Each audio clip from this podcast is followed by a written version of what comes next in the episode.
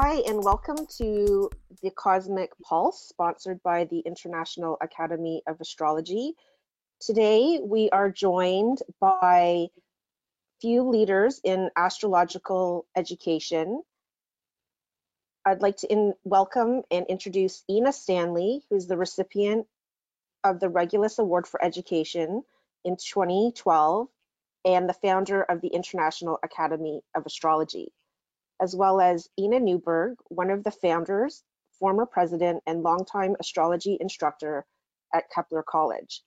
And last but not least, Sam Reynolds, president of the International Academy of Astrology, past board member of ISAR, and founder of International Society of Black Astrologers, who is a writer, speaker, and overall super cool dude. Thank you and welcome to all of you for being here. Thank you for having us, Jen.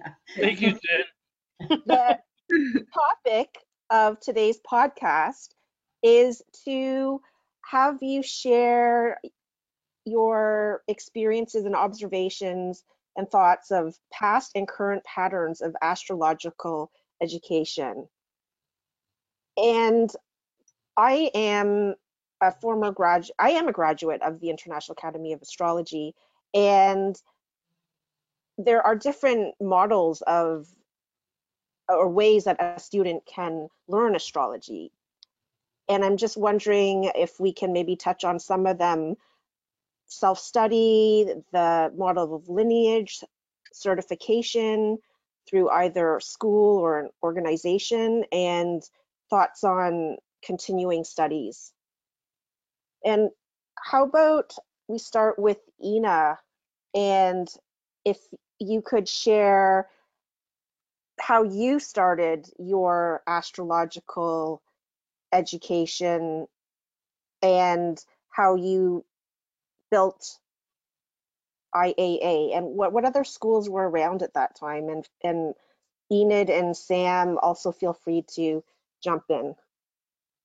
Oh, I, well, I I started my education uh, by uh, having my first astrological consultation, which I thought was going to be a hoax, and realized that it was the most most significant thing I'd ever heard in all of my life. I was in my I was in my early 30s, about 32, I think, or so. Anyway, uh, you know, I'm now uh, at, when we're recording this, uh, the uh, the the weekend that's coming up is going to be my 87th birthday. So that was some time ago that I started.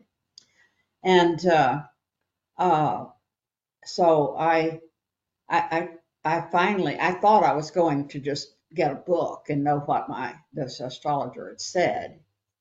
So I got a book, and I got another book, and I got another book. There weren't that many books back in the, in the 70s but I got as many as I could get my hands on and realized that all I was doing was learning just a tiny bit. In other words, I'd read this page and it made sense, but I'd turn the page and the next page didn't make sense. So I knew that I needed some classes. So I found a good teacher. She was a professional member of AFA, which was the only kid in town at that time, AFA was. And uh, uh, I learned from her, and then I, I, I, I was in at the time I was married to a Gestalt therapist, so I was very in, in, involved in psychology. So when I heard of Zip Dobyns, Zipporah Dobyns, who was a clinical psychologist as well as an astrologer, I wanted to study with her, and I did. And then eventually, I wanted. I heard about NCGR. They were a fledgling organization at the time, and uh, I wanted I wanted certification. I want that was very significant to me to get some sort of peer testing that that would tell me that I I knew what I was talking about. So I ended up going and studying with Joan Negus. That was in 1985. And going to New York City and getting my certification because there, it, that you couldn't just get that, those tests anyplace at the time. And, uh, so after I got my third level, uh, I started teaching. That was in 1986. I hadn't gotten my fourth yet, but it had to do more with finances than anything. And I didn't have the finances to do it at the time. And uh, I, uh, uh, I started teaching because I realized that even the, astro- the astrologer that had turned me on to astrology, who was supposed to be the professional astrologer I'd gone to, didn't know what she was talking about actually. So I wanted to start teaching so that people would know the depth of psychology of, of astrology. And then we didn't we weren't even doing the pat, you know, traditional. That was that that was just a, a twinkle in a few people's eyes, but it wasn't hadn't developed yet. Uh, so it was all modern. And, uh, but even at that, you know, there was a lot of depth in that that was not being shared by people who were who were saying that they were astrologers. I that was that that rubbed me the wrong way that people saying they were astrologers, but they really didn't didn't have have didn't know that much about astrology. So then time went on. I ended up working at a in the in the mid 90s, early in early to mid 90s. I started working at a online community college called Cal Campus, C A L C A M P U S, and that got me where I was familiar with online teaching. When I say online, they, the internet hadn't come out yet. And so I taught it Genie, I taught it uh, Delphi. Uh, there was two or three little, that was, the AOL wasn't even anything of any significance at the time. So I taught at these different little locations that they had, uh, they had contracts with, the, the school did. And uh, in 19, 97, that spring semester, that beginning or that beginning semester, I was teaching 13 classes a week, and I could not keep up the the the the the, the schedule. you know, I was about to fall over from exhaustion. So I called up Ed Perone and said, let's build a school. And that was the beginning of this school, which was at that time Online College of Astrology. And then in 2008, we changed the name to International Academy of Astrology. Wow, um, that's a nice progression of historic history of technology as well, because we're talking all pre-internet, and I'm interested as well. Feel free, Enid, to to add in what was the model for somebody before all this on not this online but the internet for somebody who wanted to study with an astrology teacher or realize that they needed more than a book. Teachers were not as easy to find either. Not just the books were hard to find. And when i started in astrology um, it was in college i was in this brand new college in Washington called the Evergreen State College at the time. And a group of us were all interested in astrology. And so we wanted to find books, but this was in Olympia, not in the main city of, of Seattle that had some astrologers. And we drove to Seattle to the Theosophical bookstore because it was the only place we knew of that you could actually find an astrology book to buy. And so we were we were learning together and finding out all this exciting information like the signs have elements and modes that form a pattern. it was like this brand new information for us because we didn't have anything other than the books we were collecting. And the books tended to be if you heard somebody mention another author, then you bought a book. If you heard that somebody was lecturing, then you might see if they had a book available because you liked what they said in the lecture. Finding a teacher was was really tricky. I mean, if up in Seattle they had some teachers, so I actually never had an astrology teacher in in my entire learning of astrology. I never actually went to study specifically under an instructor. I, it was through groups of people that uh, initially I called myself also a self-defense astrologer because it was everybody around me who wanted to to learn astrology and and I kind of clung to that name for a while saying no I'm just a self-defense astrologer. I'm just learning it because everybody else I know. But it didn't take very long. It, it wasn't maybe more than three or four years before I realized that I couldn't say that not really. I was i was every bit as embedded into the astrology as my friends were. I would I, at that point we'd had i'd had my first child and my husband and i had he became the president of the washington astrological association and and i was secretary for for a while there along with him. And then i started to meet some of the top people that were coming through the lecture circuit and then I tended to say, well, I'm not really a true astrologer because I was encountering these people who I really respected that had really good knowledge. And I think the most of what I learned was in the discussions. Like they would do their lectures and we'd all go out to dinner afterwards. And then people would talk astrology. And NORWAC was beginning to, to come up. And so pretty soon in the Seattle area, there was a conference to go to where people would talk astrology. And that was that was the most exciting thing. But in 93, or 92 actually, Maggie Nalbandian had decided that she'd had enough of hearing people say they wanted to start a college, an actual formal academic college. No idea really what was going to be that college, but it was just people wanted it, so let's do it. And that was the start of Kepler. She got some people together, and my at that time my husband was my ex-husband, uh, who was the astrologer, and Gary Lorenzen, and he would going to the initial meetings, he would stop by the house to see the kids and we would talk astrology. We would talk this new concept. So in 1993, I was also a member of the board of trustees for this new thought of new idea and very excited at the concept of putting astrology as a field of study into the larger academic environment.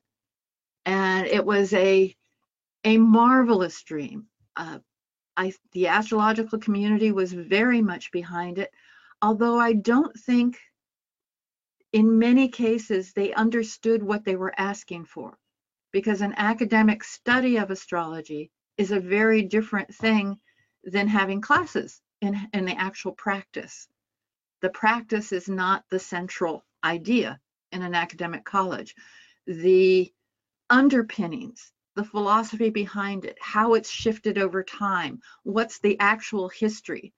And when Kepler finally opened, that's really where we had to focus because our remit from the state of Washington was that we had to present astrology in its academic context.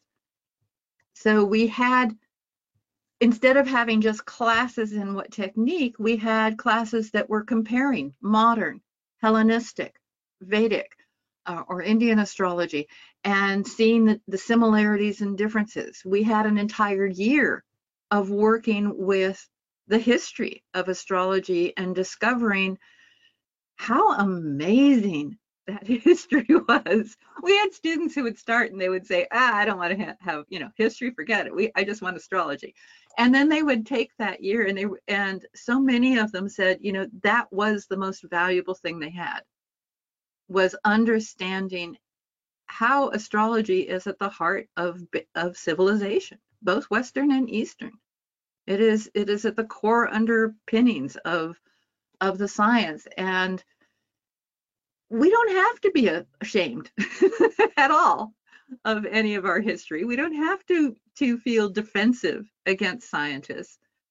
We cross borders astrology crosses the border between science and being human and our intuition and our our connection literal connection with the larger cosmos so that was that was really i think where the seeds of kepler after accreditation were started is because we were so excited about what happened when students got a broader picture.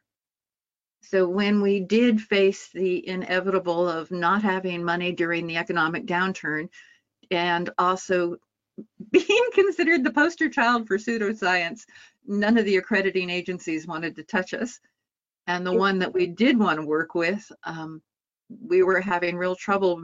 It's a very expensive process. And at that time, with the, you know, this is 2008, Mhm. where 2009. So we could not obtain accreditation in the time frame that the state of Washington required.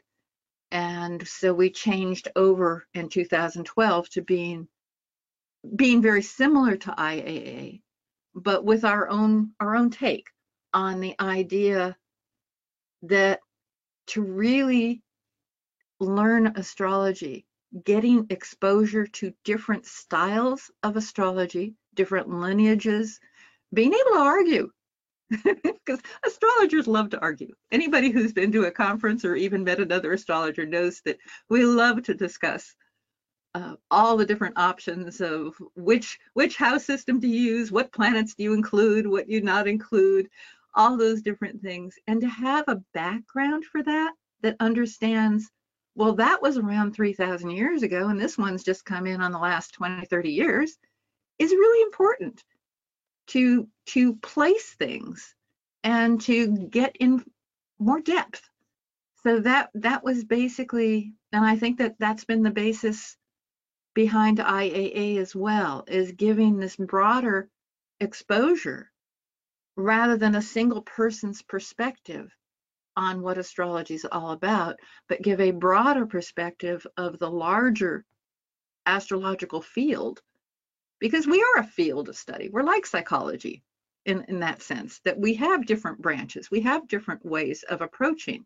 It's not that one is necessarily better than the other, but it's different approaches. And students, when you're starting astrology, you don't know which one you're really going to end up with.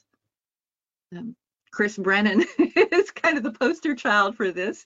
He came into Kepler College when he was a student going, there's, you know, modern is the only possible way to do it because it's the best. Of course it is. And then having to basically being forced to learn an alternative like Hellenistic, all of a sudden he he realized there's so much more and went into his own journey very, very far from where he ever thought he would start.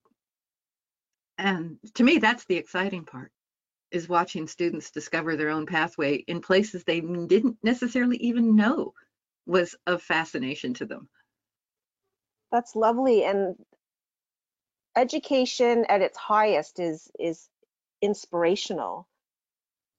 And you can't be inspired by something if you're not exposed exposed to it. and You're not aware of it. Yeah. And I want to say that I've always supported Kepler. Kepler, from the very beginning, before I even thought of a school, I was still, I was supporting the idea that they were, that what they were developing up in Washington. And, uh, and the interesting thing is that both Enid and I have been very close companions through our journey for well over a decade. trading stories, trading ideas about how to best approach education. Um, very Yes. fruitful conversations. And your reference to learning f- uh, from books and having access to astrology books. I don't know if how many were in the library, but to me, there's a certain degree of privilege, I think, in astrological education because it's not readily accessible in public schools or public uh, libraries in public schools. And I don't know, Sam, did you want to talk about privilege and astrology at all, or uh, Enid or Ena, if you want to talk about just trends that you noticed in terms of of privilege or the changing, you know, Well, I mean, landscape of astrologers, the yeah, makeup. we can we can go into that. I mean, I I came to astrology very different.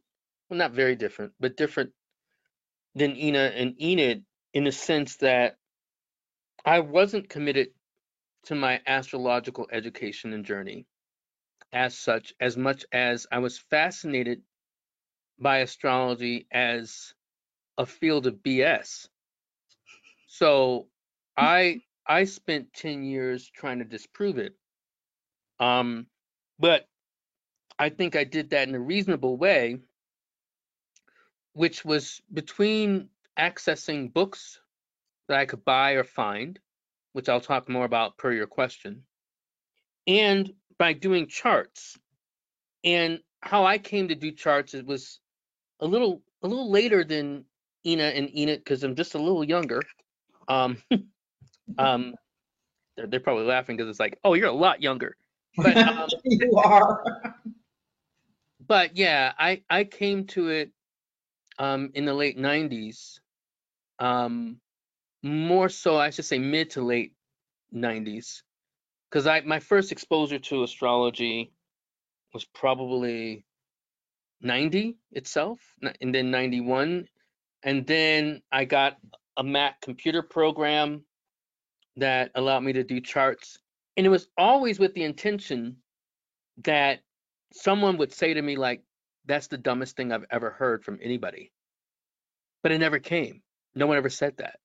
Even as i would do these charts with friends i had no aspiration toward being an astrologer i just wanted to study something hands on that made no sense to me So you weren't so you weren't charging your friends to disprove astrology because that'd be pretty funny.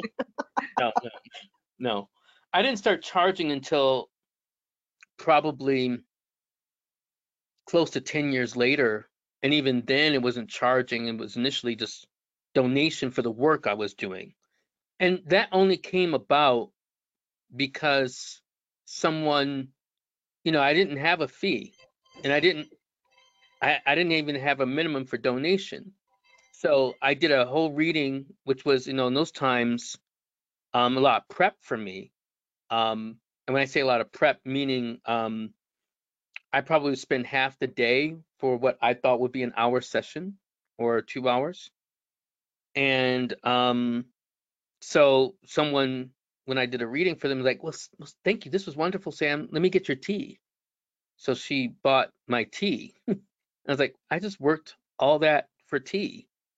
So I I I started coming up with a a minimum donation, which I think at the time was 40 or 60 dollars. I don't remember now. This would have been 1999, 2000, actually, just as I was about to move to New York. And it I going to your point now coming back to privilege. Um no, I you know, was once a graduate student and then immediately following graduate school I was more of a starving artist, poet, um spoken word artist and actor so I didn't have a lot of money, extra money for books. So I would, the libraries didn't really have as much in terms of actual quality materials.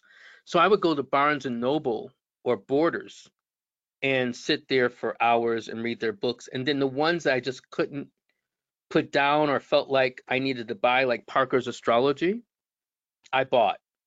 And that was my purchase for, I won't say the year, but maybe for a couple of months or so. Um, and I would devour those books. And again, always with the intention, like, I want to understand more about this. Um, but to privilege, I would say that as a as a black man, um, having having gotten an an advanced degree, a master's in African American studies, I, I think the aspects of privilege, whether we're talking about race, gender, and mainly we're talking about white women at some particular point, comes at a threshold when a certain group has a disposable income to be able to dedicate itself toward the study of astrology. And for a certain ethnicity, certain groups, that's fairly recent. So maybe um, white women in the States, I can't speak about anywhere else. I'm not talking about Europe. I'm not talking about Canada really. But what I've I've kind of cataloged in the States, initially um, they may have had some access to some resources to study astrology from you know working or wealthier partners um, mainly this might have been like the 70s and 80s um, and then many more huh, many more women later on started being able to work for themselves and then having their own disposable income and then we had a smaller crop of astrologers women astrologers who were doing astrology full time and making a living at it.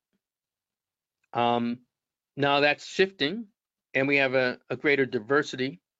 Um, this also may have been true for many of the gay populations or gay lesbian populations.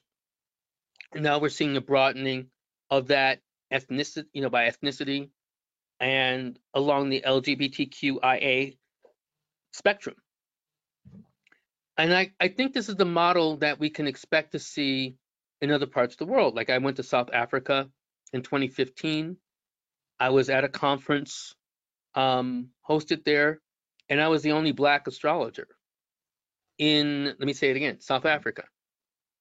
And at first I was peeved by that, but then I started talking to the organizer and different people who also were attending, and they explained to me that there there's a couple different factors to consider that may not be true for the states, for example. You know, one is the religious factor. You know, in many parts of Africa and other parts of the world, astrology is still, you know, maligned according to a religious and cultural spectrum. Then there, you know, there are more people, you know, especially in South Africa after the liberation of from apartheid, people who wanted to get like traditional jobs and traditional education who didn't necessarily have the disposable income to like then study astrology because that wasn't like seen as one a legitimate profession and also one that would make them money i think that's starting to shift um, now we have a again this is even just eight years later you know i'm getting more and more word of people of black people in africa in general but also in south africa in particular who may have a little more resources to be able to study astrology. So I think privilege is in the mix, but I think, you know, one of the things that the, with the pandemic became a great equalizer where suddenly people had access to information and access to classes and different things that kind of broke through barriers that existed before. I, love how you and Enid both use the word cross cross borders because Ena, I see you as, you know, I've said it before, a trailblazer in that you pioneered, I think, online education when that was, you know, not the norm that it seems to have become more with COVID in the the shutdown and now there's hybrid. Even in universities the you know courses were either online or in person. It was the online was still fairly new i think for even universities or distance remote education I think the only university that was functioning online at that time was called Phoenix.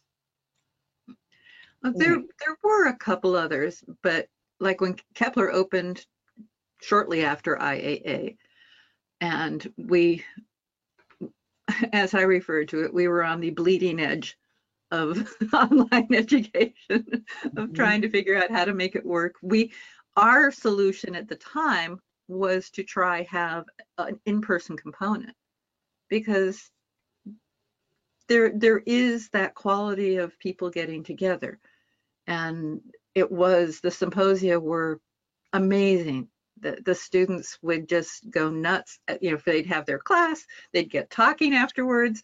Um, every, the teachers were getting exhausted, so they would be going to bed, although some of them stayed up all night too.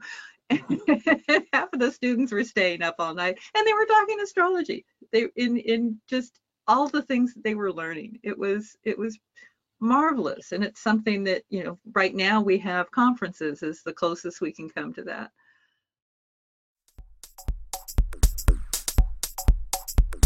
You're listening to the Cosmic Pulse from the International Academy of Astrology. We'll be right back.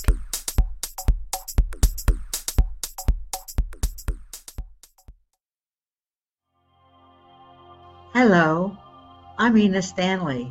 I'm the founder of the International Academy of Astrology, and I'd like to thank you for listening to our podcast, The Cosmic Pulse. If you'd like to find out more about our certification program in astrology or all of our other activities, please visit our website at astrocollege.org.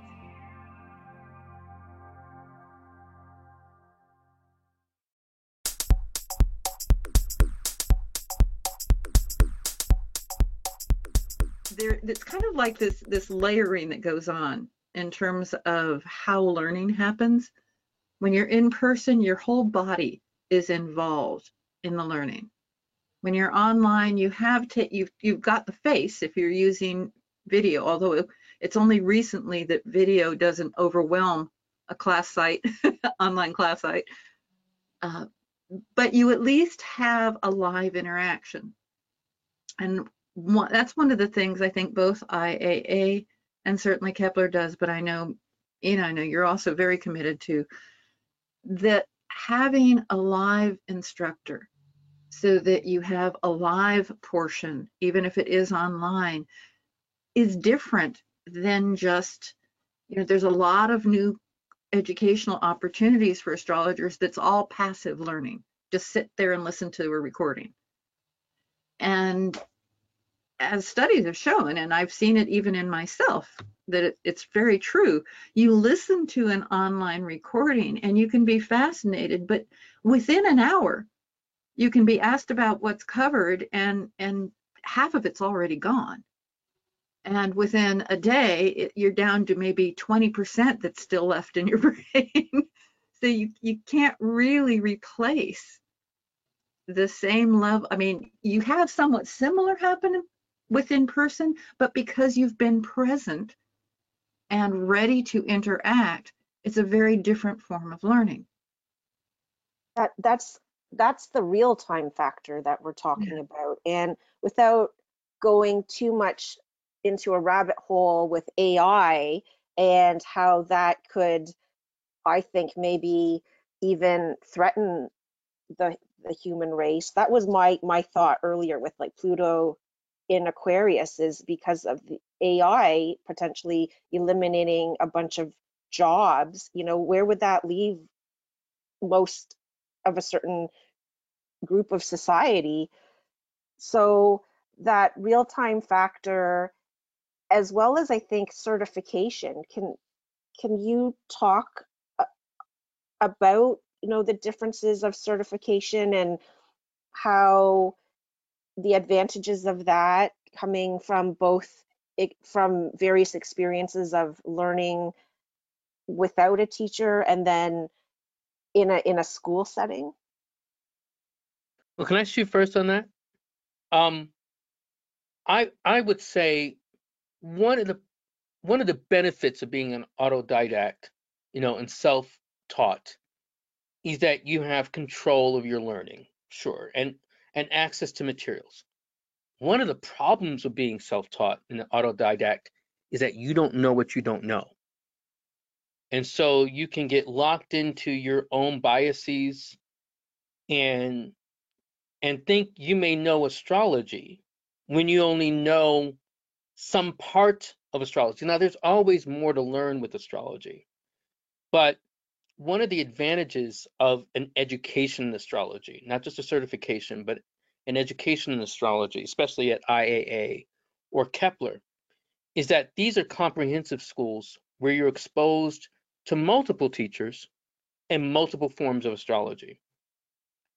The benefit of the certification process as offered by the organizations is then you have the laying of hands on you from some other people who can say that you have you know passed a certain threshold of understanding and learning related to your astrology here's where i think the organizations even being on the board for one overstep greatly with their certification process because they don't openly acknowledge the centrality of the schools in this process. Well, they might argue, like, of course we do. We require 500 hours or X number of hours from the schools in order to do that. Sure. Okay. So I go through it and I have a diploma, but then I have to go and take your at your organization's certification, right?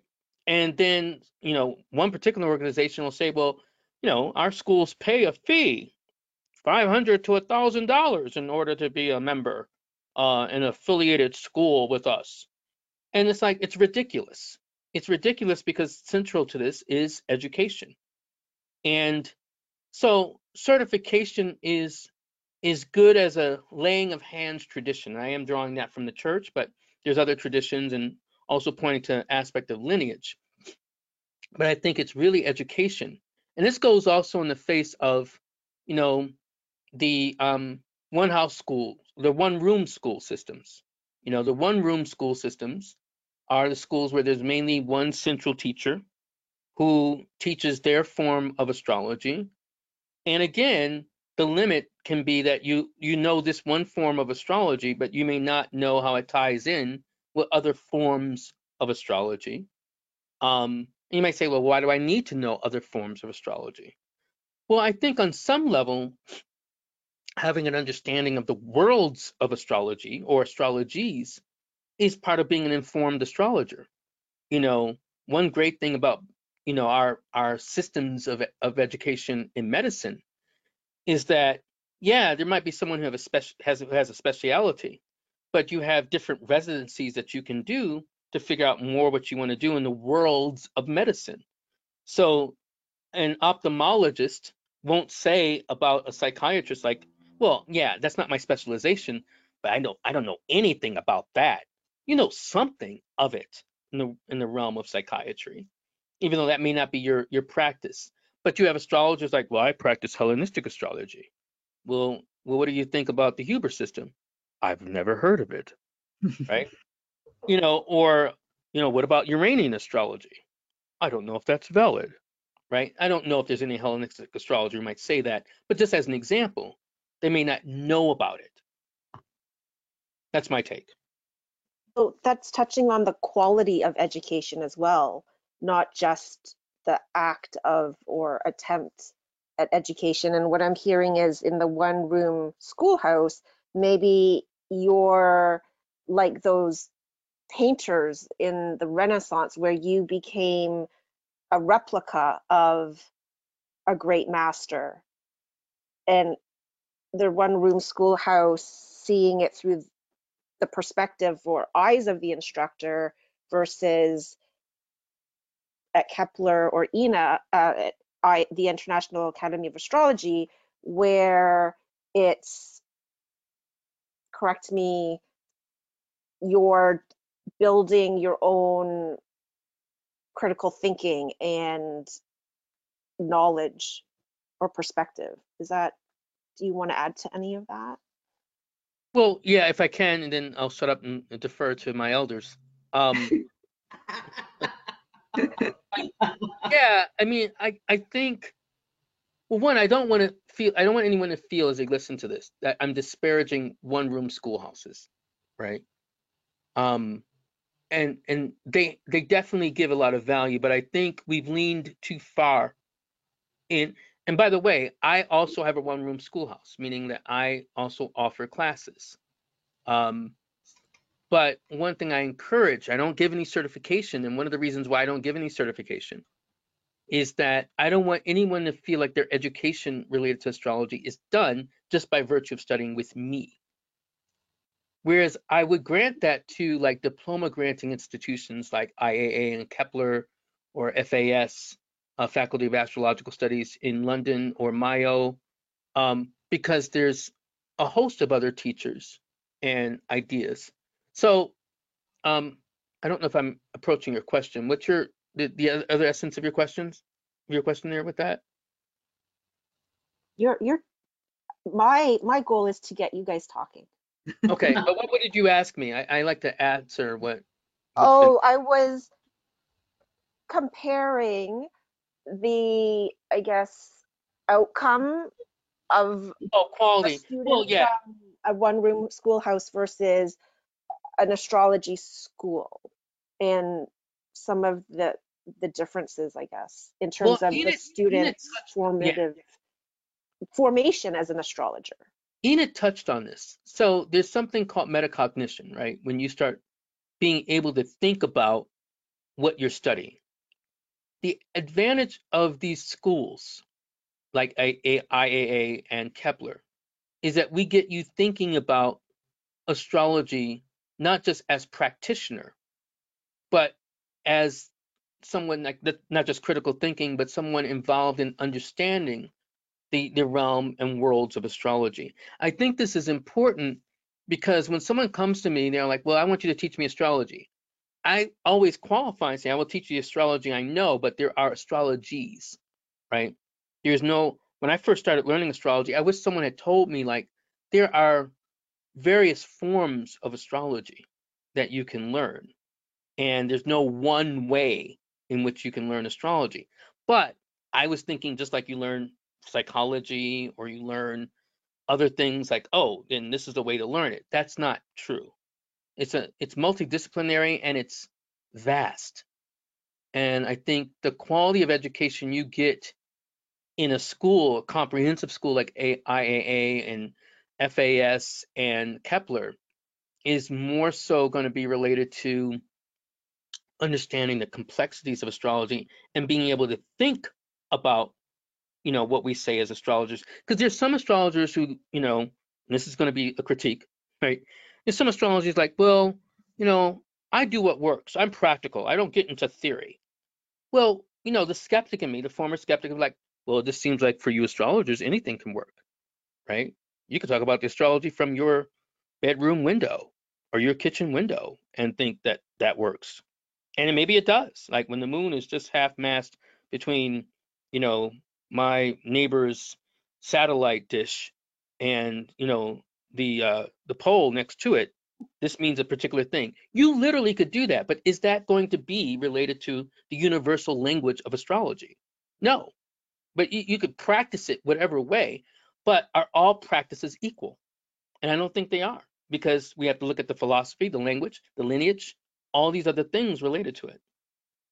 All And well, that also brings up a, a corollary with that. And it's the internet, which is an anything goes right now. And I mean, you can find just about any variety of astrology you want out there.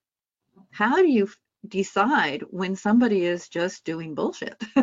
or, you know, they are, when someone is just completely making something up because they read one book in astrology and they said, I can, I can do a website, I can pretend to be I know how to write. I know how to be charismatic. They don't necessarily know much of anything, but they can make an appearance that looks legit. As someone who doesn't know astrology, you have no way to really evaluate that. As a beginning student, you may not really, you know, you may be bedazzled by someone's really clever use of language that sounds so profound without having any background to say, is it profound or does it sound profound? And there are a lot, you know, it's like the self help movement where you could have almost interchangeable people coming on stage with their book saying, and this, I have the way to make your lives better.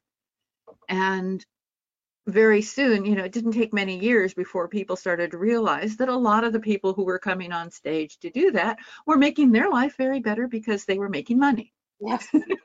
they, that wasn't making your life better. um, so, like, like what? no, it's just when you were describing the blend of Jupiter and Neptune versus having Jupiter, Neptune with Saturn. Yes, Basically, so for for the goal of a comprehensive school is very different than we just want you to be able to practice astrology. It's also we want you to be able to practice it in a way that you understand why you're making your choices, your own choices. And I always feel that it's also I have never met an, a, a good astrologer who has not continually been learning.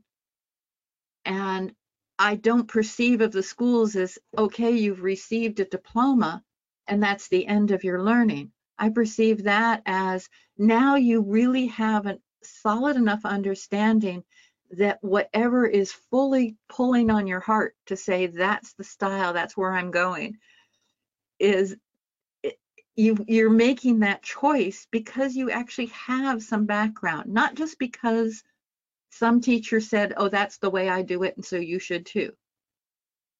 You, you're making it because it's your own heart calling. And i think that's that's part of why a comprehensive school is so valuable because you have so many you have different teachers you have different types and you get a chance to play with it in amongst a group of people who are also playing with this, who have knowledge, and it's it's exciting. To me, that was when astrology really opened up, was when I started actually having an experience of different astrologers and different ways that they were approaching instead of just the books that I tended to get because they already fit the books I already had. and for astrology for its future, because it is such a broad field, we need the comprehensive schools. We need different ways. Um, I, I don't ever perceive as Kepler being in competition with IAA. We have a we have slightly different teaching styles that fit different styles of learning. Uh, and- Exactly, exactly, yes. Yeah, and and we're complementary to each other rather than than antagonistic to each other. Exactly. I mean, if if we would not have so many different colleges for people to choose from on ordinary colleges if there weren't a, a value in having different approaches to the same style of or the same commitment to education. I won't say Yes, necessarily style, but Commitment, commitment. Yes, yeah, a wonderful way to to talk about and address inclusivity and and strength base that not in competition or either or but together investing in quality education hmm And Yes. investing in different voices. And those voices come from life experience, comes from education experience, comes from, well, just all the different ways life will, will bounce all of us around. and we come, so we come with different perspectives. But as, as astrologers, it, it seems I've never quite understood when they've wanted to narrow the field to no, this is just the right one. And because, yes, you could say, here's what's common from Hellenistic to modern with some small variations, but there's a certain core thread. But there's also pieces along that thread where we've branched into other directions as astrologers. And it's worth seeing where that branch occurred, why it occurred, and how much of that still in this particular culture at this time can provide us with a perhaps a way of looking at things that takes us out of our own ruts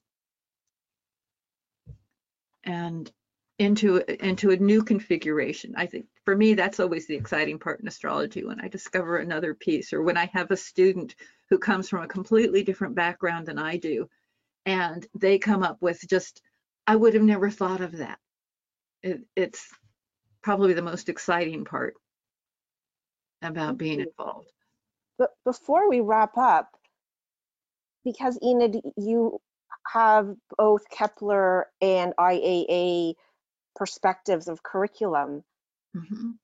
can can you maybe touch on, you know, it does, does Kepler run a curriculum that's like that in each course has the student explore the modern and traditional at the same same time or is that something that is unique to Ena Ena Stanley's Uh, I, this this is this is conversations between Ena and I many years. Oh. as well as, um, we both have have the perspective that if you if you introduce a technique, you should also introduce its lineage in a sense. Is basically it. So we do have modern, we do have traditional, and always identifying where they where they differ so that a student can play with the different techniques but also know what you know this was this focus this was and actually this brings one other piece to me is that there is a still a trend that started with the first translations of the hellenistic materials of of modern astrologers saying you know, no, the- traditional is all too predictive, it's too too fatalistic, it's too this, or the traditional astrologers saying, oh, the modern astrologers haven't understood this and they haven't figured out that. They're not antagonistic. The two systems can actually do a remarkably good job of feeding the best of each into each other and giving new ways of of working with the chart and there's also a part of this argument that I think sometimes forget, people forget, that if you really, really go into the core symbols, it's they are so powerful, they are so in depth that you can come from either the traditional or the modern and never go beyond adding every other technique under the sun and have an astounding understanding of how the chart works in, a, in any individual case. I, this, this is something that I really came to understand, particularly teaching astrology, is how powerful our symbols are and how much a lot of the techniques that we've developed can sometimes be laid to the fact that we haven't understood the basic symbols and sometimes to the fact that there's all these other tools and occasionally they can be useful but are they the key? Are they the core? So when um like I, I like to say i spent the first 20 years gathering every technique i could. I spent the next 20 years getting rid of most of the techniques. And now i'm basically going okay i've got the core and i'll use this when i need it for this particular instance Yes, I'm, yes, I've been so glad that I've had other, I, I've had the, the, uh, the, the knowledge that I've had about astrology, because if I'm doing, if I'm doing a chart and I know something about the chart and I'm going, this is just not working, then I can pull out antiscia, I can pull out different things, and I can, I can find how it is working eh, eh, that I couldn't see, you know, just with this narrow amount of knowledge that I started off with in the 70s. Yeah, and it, and it's like a, a chant I do sort of for my students is, you know, planets rule. and, Yes. and and if you keep that in mind, um, what you realize is you can have like the key signature of the chart and the the melodic theme. What a lot of those other techniques do is it, it's like bringing in extra colors in a painting or bringing in a, a counterpoint in a piece of music, but they don't ever take over and replace what that core theme is all about. And sometimes I think the when you have just a single teacher or when you're trying to do it by yourself, it's much easier to lose track of what's really the core theme in in all astrology. And so I think there are common places that we as astrologers can agree is key to our astrological education that can free us for under for reconfiguring and thinking how the other pieces fit. I, I go ahead, Nina. Oh, I just, I was just uh, thinking that as I'm listening to you, that uh, when we're talking about individual ideas about astrology that you know that that is more narrow than um, you know a broader education it i was thinking god that sounds like uh, religion christianity specifically not all religions but this you know so there's the Baptists and there's the catholics and there's the Methodists and then there's this and this and this and they don't look at the you know I don't see astrology as a religion. And that kind of puts it into that, pigeonholes it into those category, that category. And that to me is dangerous to, you know, just have, Have different silence. little. Yes, there's no, yeah, you, ha- there, there has to be a balance or an overview to be able to, to understand the And- true workings of astrology. And that's when it gets really exciting. Having the conversations between what's traditional, what's modern, what seems to work, why you would use it, why you wouldn't, is uh, it helped me doing that. I mean, that was part of why I really got into astrology and started admitting, yes, I'm not just a self-defense astrologer. I'm, I'm right in here, is because that was so exciting and it gave me such a depth of understanding that I wasn't getting it gave me new ways of thinking about it. And I, I think astrology fulfills a, it, it does fulfill a spiritual niche in the agree. sense of like a Zen koan or a Sufi tale, where you have these tales that you can revisit.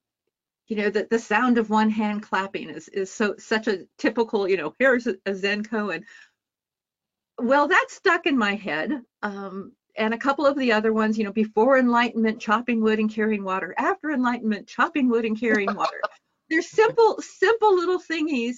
And I discovered that by sticking in my head over years, I kept getting new insights out of those little simple phrases. I kept Mhm. getting new places where, oh my goodness, that is exactly, I understand from an inside. And I think astrology symbols are like that Mhm. you can revisit what does the sun mean what does the moon mean again and again and again and every time come up with new depth Yeah, Rob, I'm gonna quote Rob Hand here. He, I heard him say one time that uh, as- astrology will not bring you to enlightenment, but you can gain enlightenment through astrology. Mm. It won't do it for you, but you can you can find it while you're studying. I know that that I that had I it has certainly done that for me. and and i mean i actually sam i do kind of recognize where you came from into astrology because i my kids have often beat me over the head over how many times i have said it's not supposed to work but it does Well, and that's kind of the, the thing that I'm I'm grateful about in terms of furthering my education, either through the certification program. I've never been enrolled in a school, but I have studied with teachers. I've studied with Alan Oken, Christopher Warnock, Robert Zoller, um, uh, John Marchesella, uh, Mark Woltz. So I've I've had the privilege of teachers over time. But what I was going to say too to this point is that even though not everything goes, uh, I think in astrology, I do think there are multiple roads that will take us to where we need to go beyond Rome, right? I think you can go to a Vedic or sidereal astrologer and get a similar set of messages that you might get from a tropical Western traditional astrologer. Mhm. Um, but we kind of, for whatever reason, maybe akin to what we find in religion, we feel this need to have the one, you Mhm. know, the the one method. And some measure of that, I, I'm going to chalk up sometimes to ignorance that people don't know that there can be other ways. Um, and some people have the desperate, I will say that, desperate need for this one thing as true, not recognizing that other things can also be true simultaneously. and maybe it's for feelings of security or predictability. Um, I really appreciate having listening to your experiences and outlooks. And one thing I wanted to conclude with that I that nobody we weren't really planning on talking about this, but I want to acknowledge the amount of work and passion that Enid you put into Kepler and Ena that you've put into IAA as well as Sam as the current president. Because talking about that quote of leading being led to you know fulfillment I think I really cherish my diploma from IAA and so to have these schools available you know i still to this day like i feel there's you know i iaa gave me such a good foundation Thank you. and preparedness and and and also the work that gets put in to keep the curriculum updated and improved is i think a testament to the commitment and passion that goes beyond you know just delivering information it's a lot of work to run a school Yep. Yep. Enid and I know that. We used to spend hours talking to each other about it. Yes, yes, all of the various things and and not just in the basic running, but even decisions on what you do with curriculum. How do you best reach students?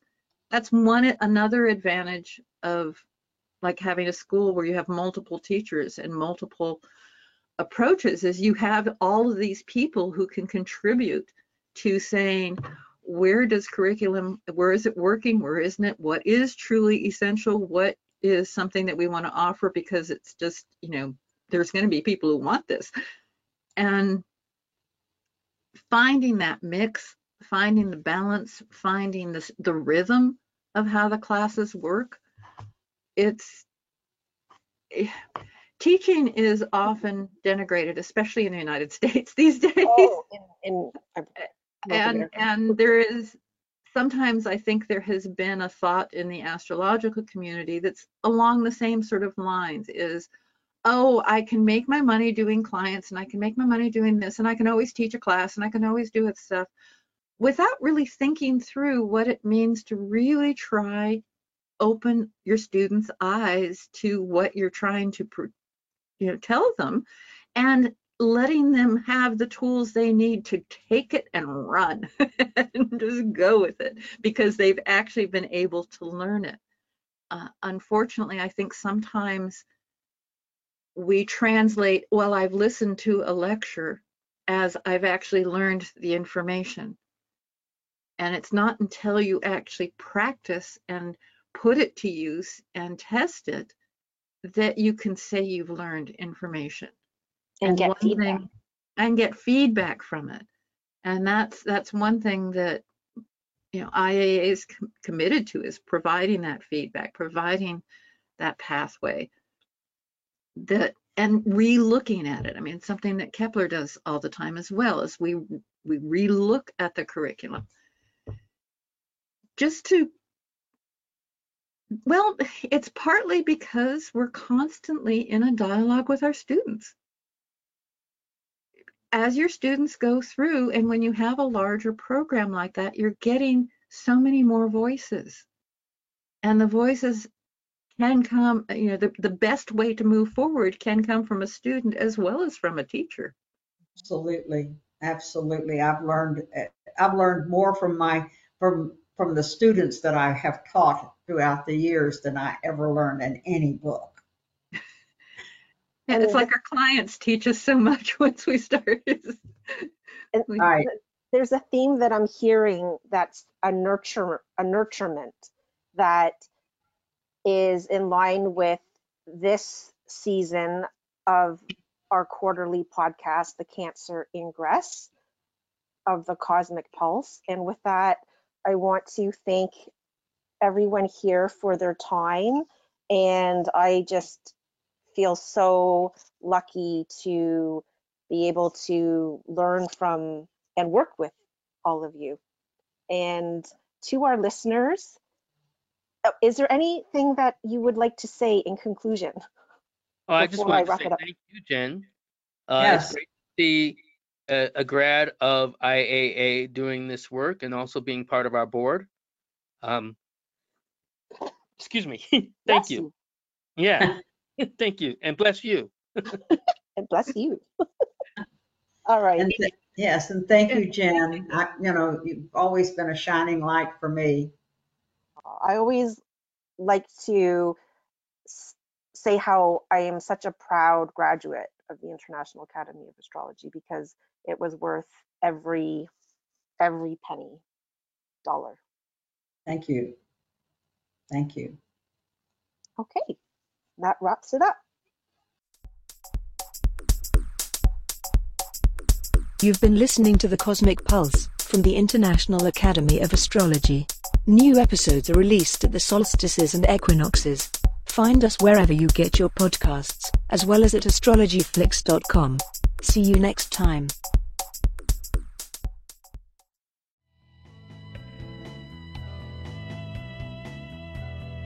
Hi, I'm Ed Perrone. I'm the video archivist for the International Academy of Astrology, and I'd like to invite you to try our new video streaming service, Astrology Flix. Astrology Flix is like Netflix for astrology.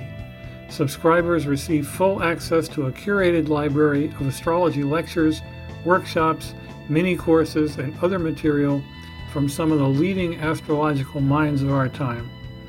Watch videos from Robert Hand, Rick Levine, Robert Schmidt, Samuel F. Reynolds, Donna Van Toen, Joni Patry, Nicholas Campion, and many, many more. We're adding new videos twice a month, so you'll always find something new and stimulating. Check us out at astrologyflix.com.